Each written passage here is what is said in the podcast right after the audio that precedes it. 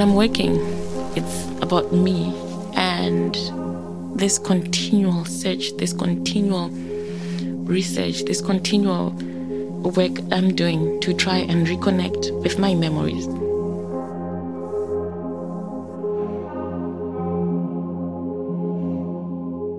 This is the 2022 Toronto Biennial of Art podcast series, Tape Talk Acts of Engagement. My name is Chiedza Pasipanodya. I'm a curatorial fellow for the 2022 Toronto Biennial of Art.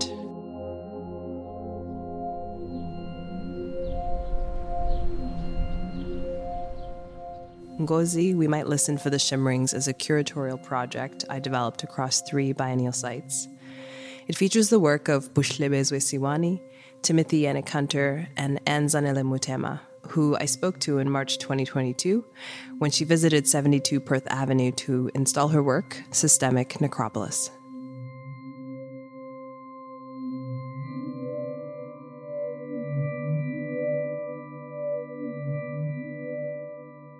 My name is Anne, and I'm an artist, and I'm a conceptual installation artist and also a sculptor. My work is about phenomenology and all the things that constitute an event and the objects, the space, time, everything. Anne joined me at 72 Perth Avenue shortly after the biennial opened on March 26th. We sat in the back room of this older building. Neither of us had spent much time in it as of yet, steadily recounting shared stories of ritual and upbringing from Harare, Zimbabwe. We hear Shezad Dawood's Leviathan, Episode 7, bellowing from just outside the door. The sound of the Senegalese mangroves becoming familiar over the course of the recording. Anne has been a practicing artist for over two decades, her work transforming to meet a point in time which coincided with my study of shimmerings and phenomenology.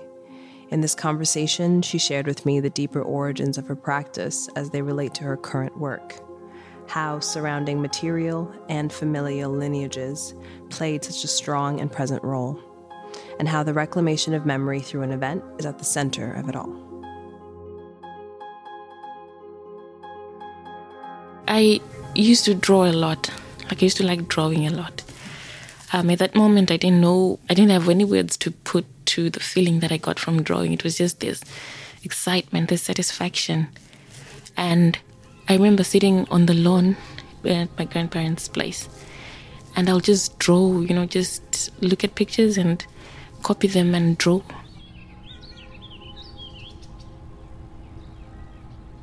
And then when I go to school, it was i can't even explain it or describe it but i was so happy knowing that there are people out there that actually do art and are called artists and i was like yes so we had all the subjects to do drawing painting printmaking sculpture assemblage and all and all and all so i tried all those before but there was not a deep connection with it when I was doing it.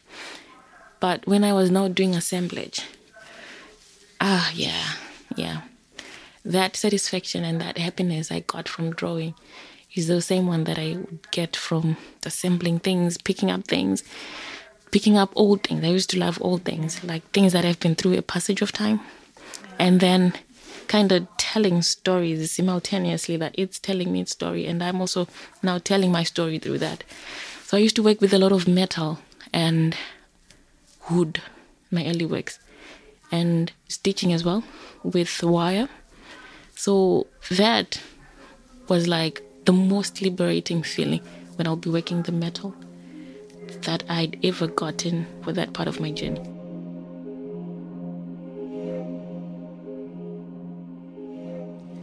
Living and working in Harare, Zimbabwe, Anne has leaned into how traditional crafts and methods have furthered her work assemblage.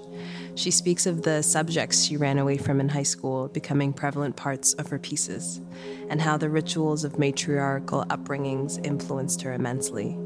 And again, the event, a point in time that she captures, wrapped in plastic, with her work. The nature of the thing, the build up to the embodied result, is introduced. my mom used to sew.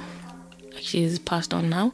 But she used to do a lot of sewing, like not full time, but she would always be sewing something like some project curtains or something. And she had this book. It was like a compilation of different stitches that she had from high school because she did fashion, the one that I ran away from in high school. so she had a compilation of different types of stitches and she used to love that book so so much. You know one of those things that mothers always you know want to protect. exactly. Like don't touch that. When you touch it like did you put it back? You know? So that was that book.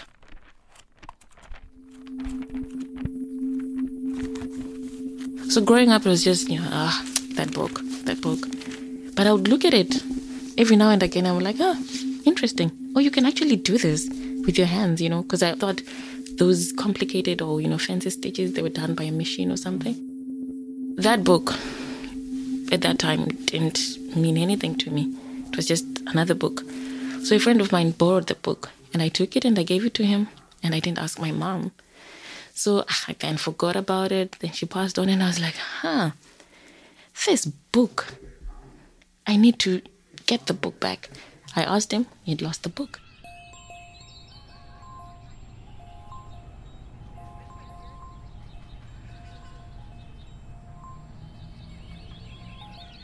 I felt like if I had found it, it was going to be like her memory, like not her memory per se, but like a connection. exactly a connection and like an extension of her touch, because she did those stitches using her hands.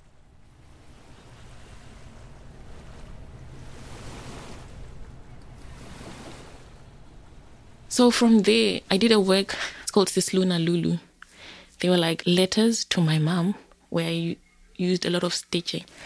So then I was trying to remember those stitches that I used to see in that book and then try to put them on the little they were very little tiny pieces of cloth then i'll try to then do redo those stitches from the memory that i had about that book so from there stitching before was just like i don't i, I I don't know what to say, what it was, but it was just something that gave me satisfaction. You know, like I wouldn't call my work complete before I'd stitched it.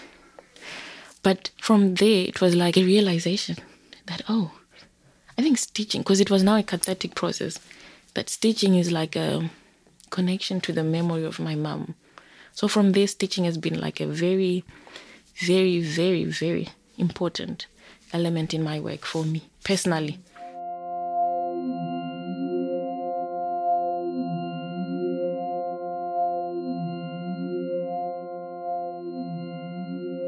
Systemic Necropolis, which exhibited at 72 Perth, is a mixed media work of muchairo, brooms encased in plastic and red stitching.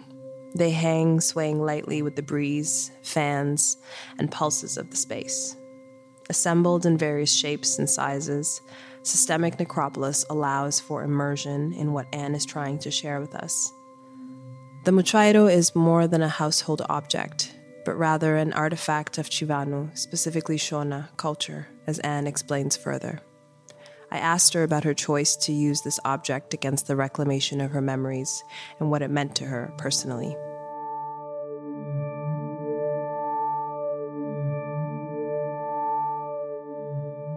So, the brooms to me, they are something that we're just so used to that you don't even think about a broom anymore. In Zimbabwe. In Zimbabwe, yes. So with the objects that I use for my work, I use I don't know if I can say common, but those objects that you find in a in a house, like almost every Zimbabwean house has that object. So I use those objects and for me, they have a lot of stories and a lot of memories, if I can say, imbued in them, and they are such time capsules, like immensely. So for this now, it was like an idea that I had over the years, and then it just felt right. Like I think I should do the work, the brooms work now. So I bought some brooms and I collected some brooms from friends and familiar places So for us in Zimbabwe, a broom is just something that every household has. Mchairo, as we call it.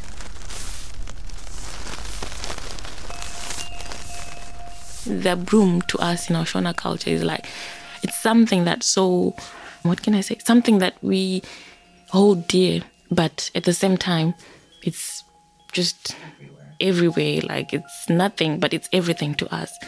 So all those taboos and the do's and don'ts that surround the mchairo. Don't hit someone with the mchairo. When you're sleeping, you have to check if the mchairo is in the house. That's the thing that you must put in the house. You mustn't sleep outside. And don't borrow someone's broom and don't give someone your broom. And you even when you put it in the house, just don't you don't throw the broom, the mchairo. You place it nicely. There's a way you must position it not like upside down with the part that you hold on the floor. It has to be up. Exactly. Yeah. you know. So looking at systemic necropolis, I was then not playing per se, but juxtaposing the broom, taking those do's and don'ts, and then changing them. The mchairo accumulates a lot of things. Dirt, hair, you name it, it's collected in there.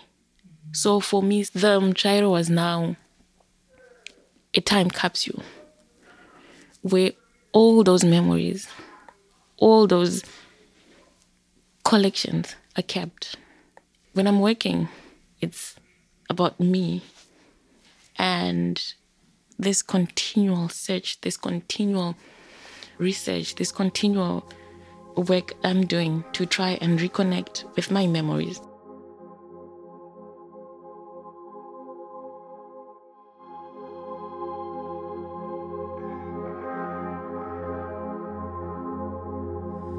Phenomenology can often be described as the study of phenomena, how things appear, how we experience them, and the meaning of those experiences.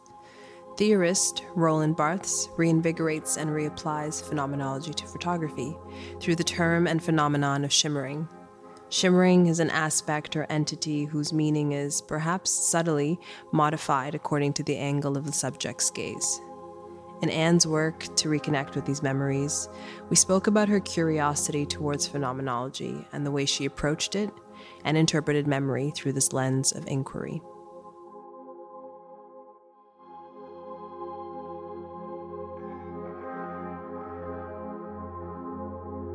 We don't pause as much as we ought to or as much as we would like because things are just happening here. Things are just happening.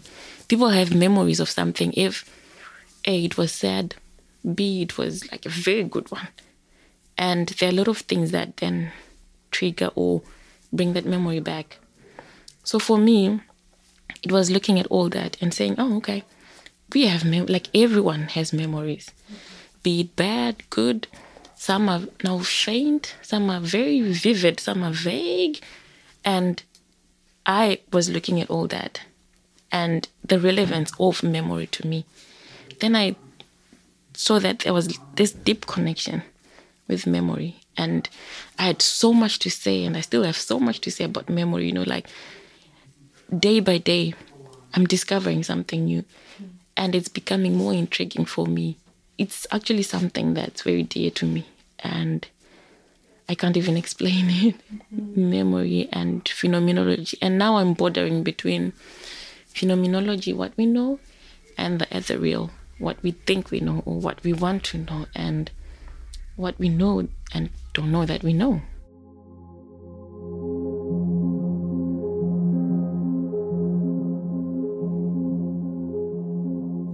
Anne's work to uncover memories is ongoing as she explores assemblage further as the medium of her work. As she mentioned, discovering new materials or picking up old things are all welcomed elements as she moves forward.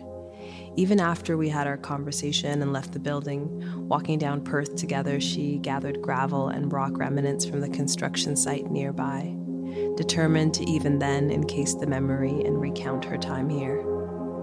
Art, specifically assemblage, holds power in repurposing and encasing. In the non physical and intangible, Memory offers a similar power while conjuring new associations for both the artist and the audience. Systemic Necropolis is an exercise in this.